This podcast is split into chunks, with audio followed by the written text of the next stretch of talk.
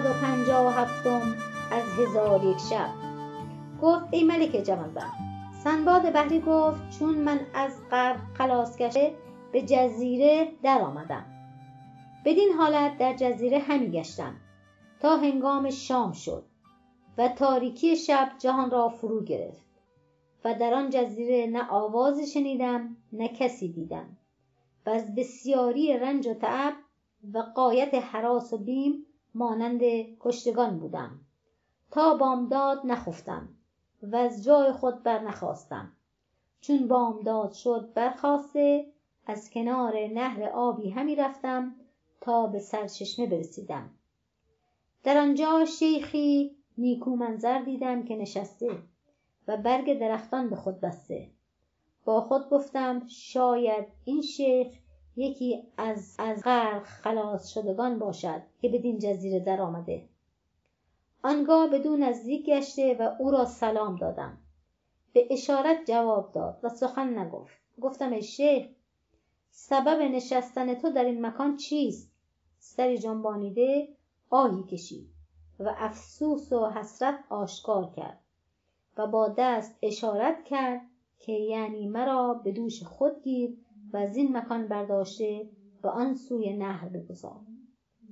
من با خود گفتم اگر به این شیخ نیکویی کنم و از این مکان برداشته بدانجا که می‌خواهد بگذارم شاید ثوابی از بهر من باشد و به پاداش آن خدای تعالی مرا گشایشی کرامت فرماید.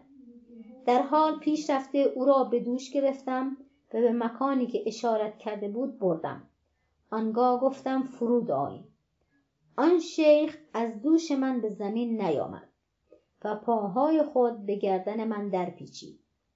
به پاهای او نظر کرده دیدم مانند چرم گاومیش است از او به بیم اندر شدم. خواستم که از دوش خویش بیندازم.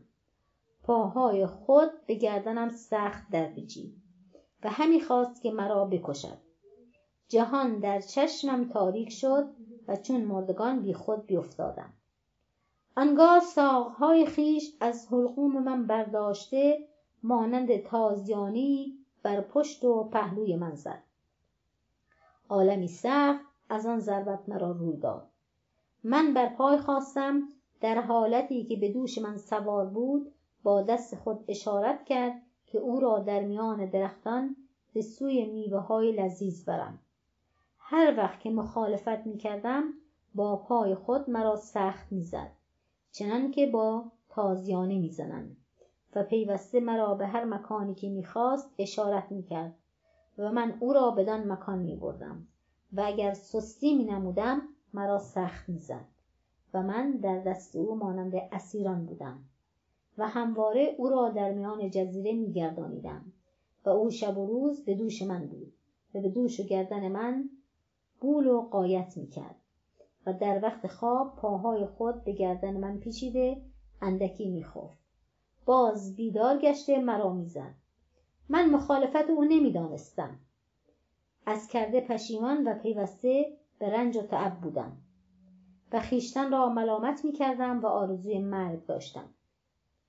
دیرگاهی بدین حالت رنج بردم. تا اینکه روزی از روزها در جزیره به مکانی گذشتم کدوی بسیار در آنجا بود. پاری از آنها را خشکیده یافتم. کدوی خشکیده بزرگی از کدوها بگرفتم. سر او را گشوده میان او تهی کردم. آنگاه به پای درخت انگور آمده با فشرده انگورش پر ساختم و سر او را محکم کرده بر آفتاب گذاشتم. چند روزی بر او بگذشت تا اینکه شراب ناب شد. من همه روز از آن شراب میخوردم. او به دست خود اشارت کرد که این چیست. گفتم این چیزی است که قلب را قوت دهد و خاطر را مسرت افزاید. پس من شراب خورده مست شدم. و آن پلید را برداشته در میان درختان به این سو و آن سو میدویدم. چون مرا نشعه مستی کامل شد برقصیدم و بخواندم و نشاط کردم. پلیدک چون مرا بدین حالت بدید به اشارت از من بخواست که از آن شراب بنوشد. من از بیم جان کدوی شراب بدو دادم. در حال دهان کدو بر لب و آنچه شراب در کدو مانده بود بنوشید و کدو را به زمین انداخت.